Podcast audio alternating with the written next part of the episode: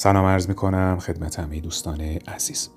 در این بخش قسمت هایی از کتاب تفاوت های جنسی زن و مرد از جین ریدلی رو من خلاصه می کنم تا بتونیم با هم دیگه گوش بدیم و از اون استفاده کنیم.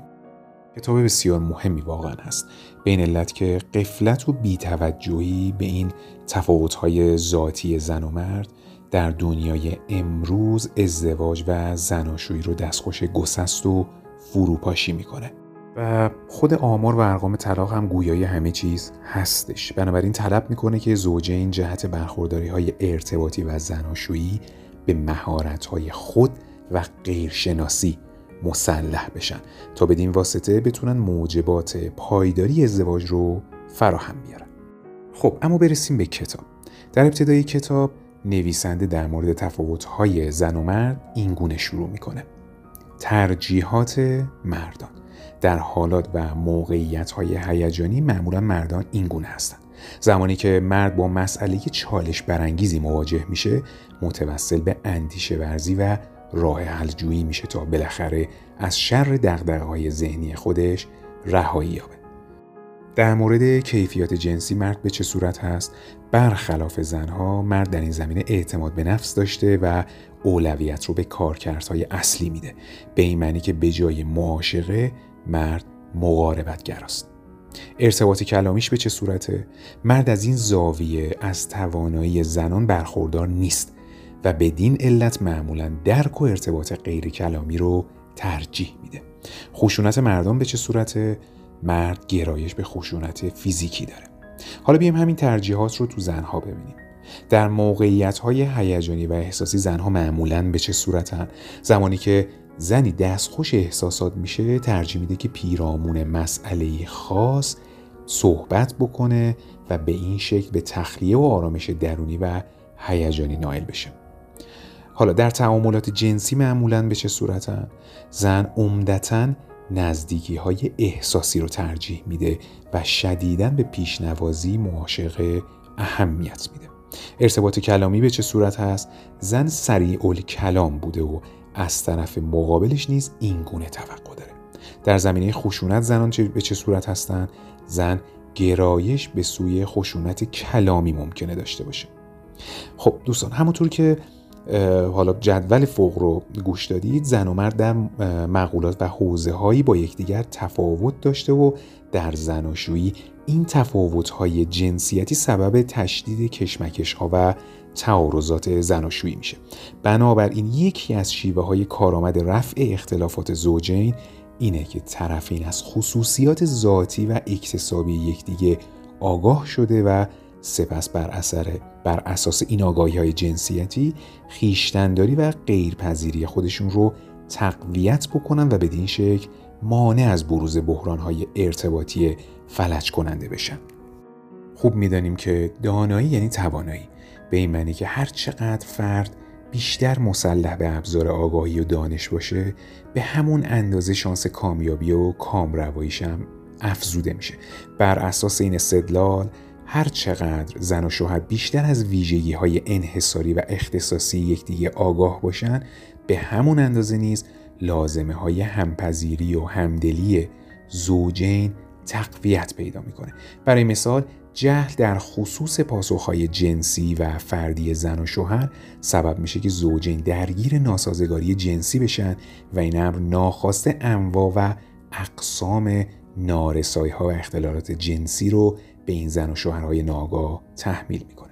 پس اولین گام جهت غلبه بر مشکلات ارتباطی و زناشویی اینه که زوجین از طریق آگاهی‌های اصولی تفاوت‌های جنسیتی یکدیگر رو به رسمیت بشناسن تا از این طریق بتونن واکنش‌های مناسبی رو در رابطه با موقعیت‌های متفاوت از خودشون بروز بدن.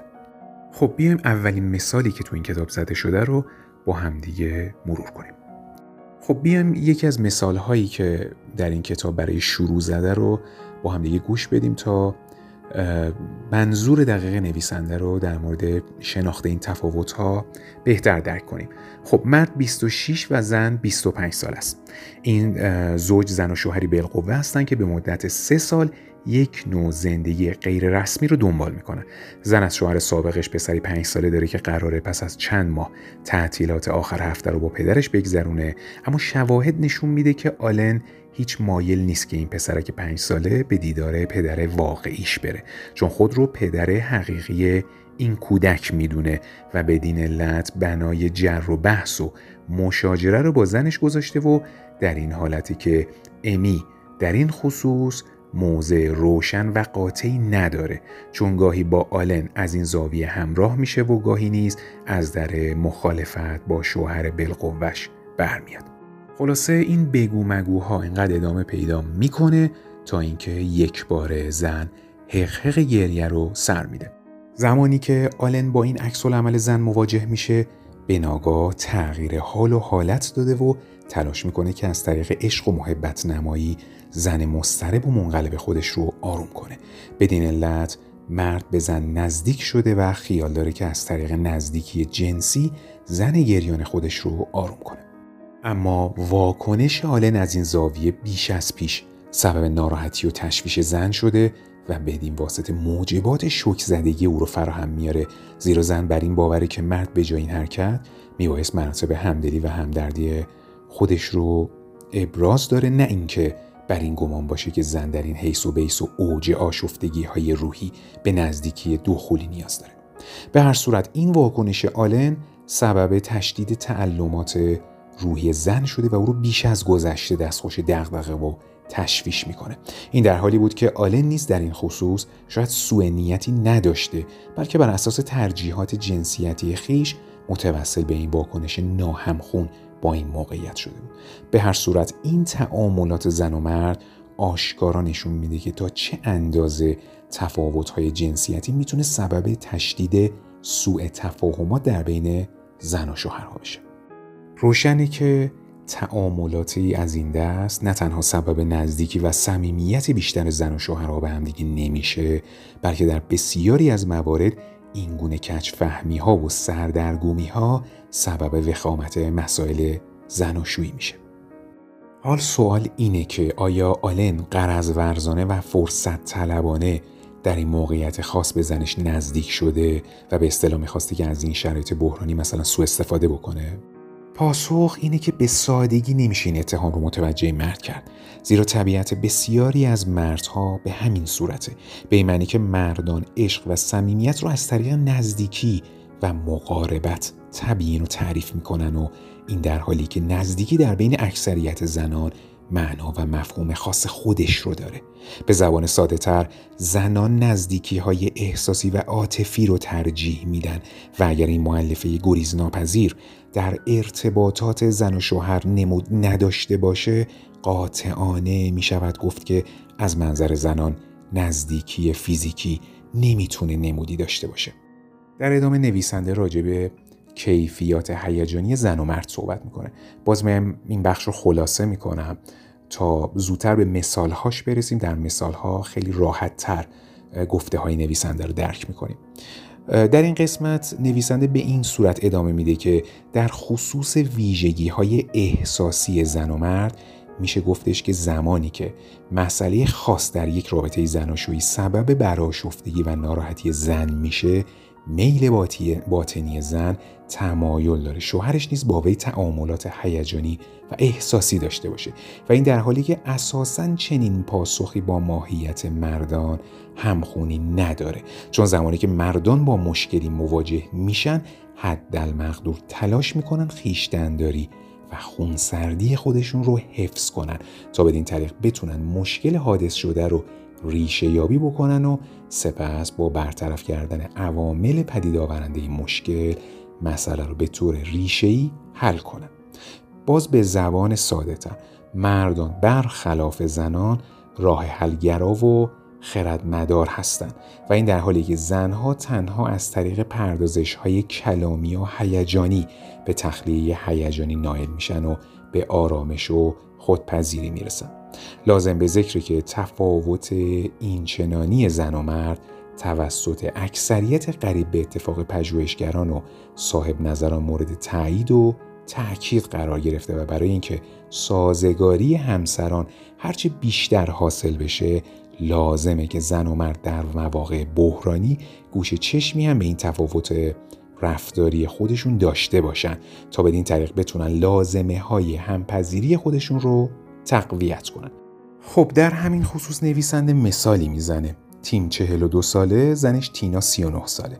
زناشویی این زوج مثالی بیش از بیست ساله که تداوم داشته و حاصل این ازدواج سه فرزند پانزده و هفده و نوزده سال است.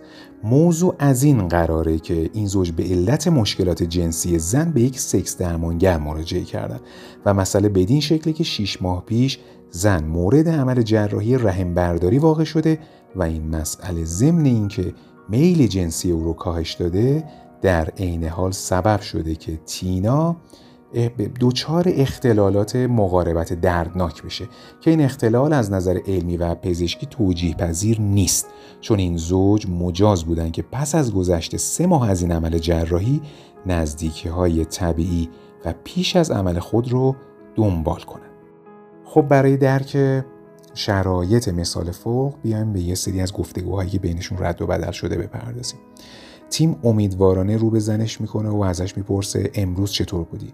تینا: حال مساعدی نداشتم، چون زمانی که متوجه مشکل خانواده آرچر شدم بی اختیار گریم گرفت. تیم: چرا بی خود گریه میکنی زن؟ تو که به اندازه کافی بچه دار شدی و اجاقت کور نبوده. چرا مثلا با یکی از دوستات جهت صحف نهار بیرون نمیری؟ تینا: هنوز آمادگی دیدار دوستامو ندارم.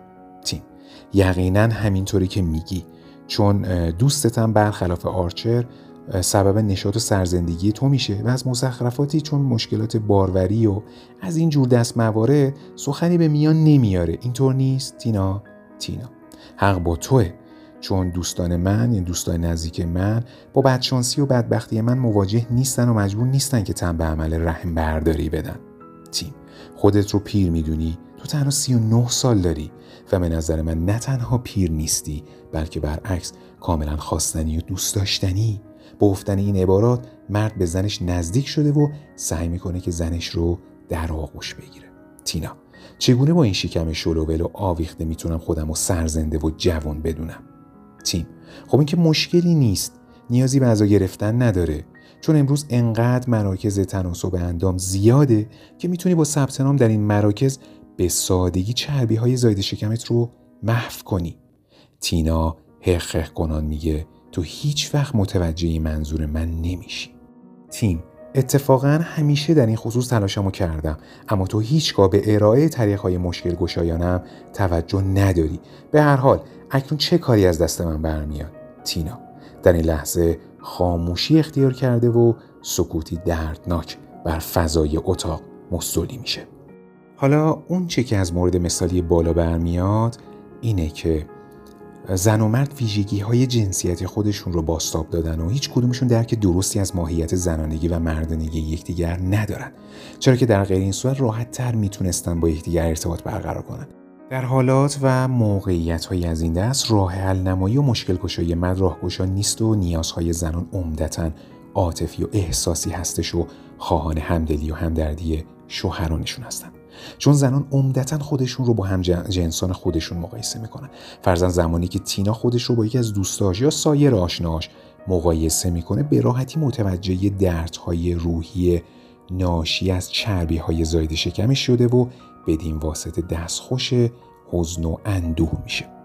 بنابراین یکی از راههای غلبه بر مشکلات و نارسایی های زناشویی اینه که زن و مرد به چگونگی پاسخهای احساسی طرف مقابل خودشون واقف بشن و بدین واسطه بیهوده سبب تشدید رنجها و کدورتهای ارتباطی نشن و بدین شکل لازمه های همسازی و زناشویی رو تقویت کنن.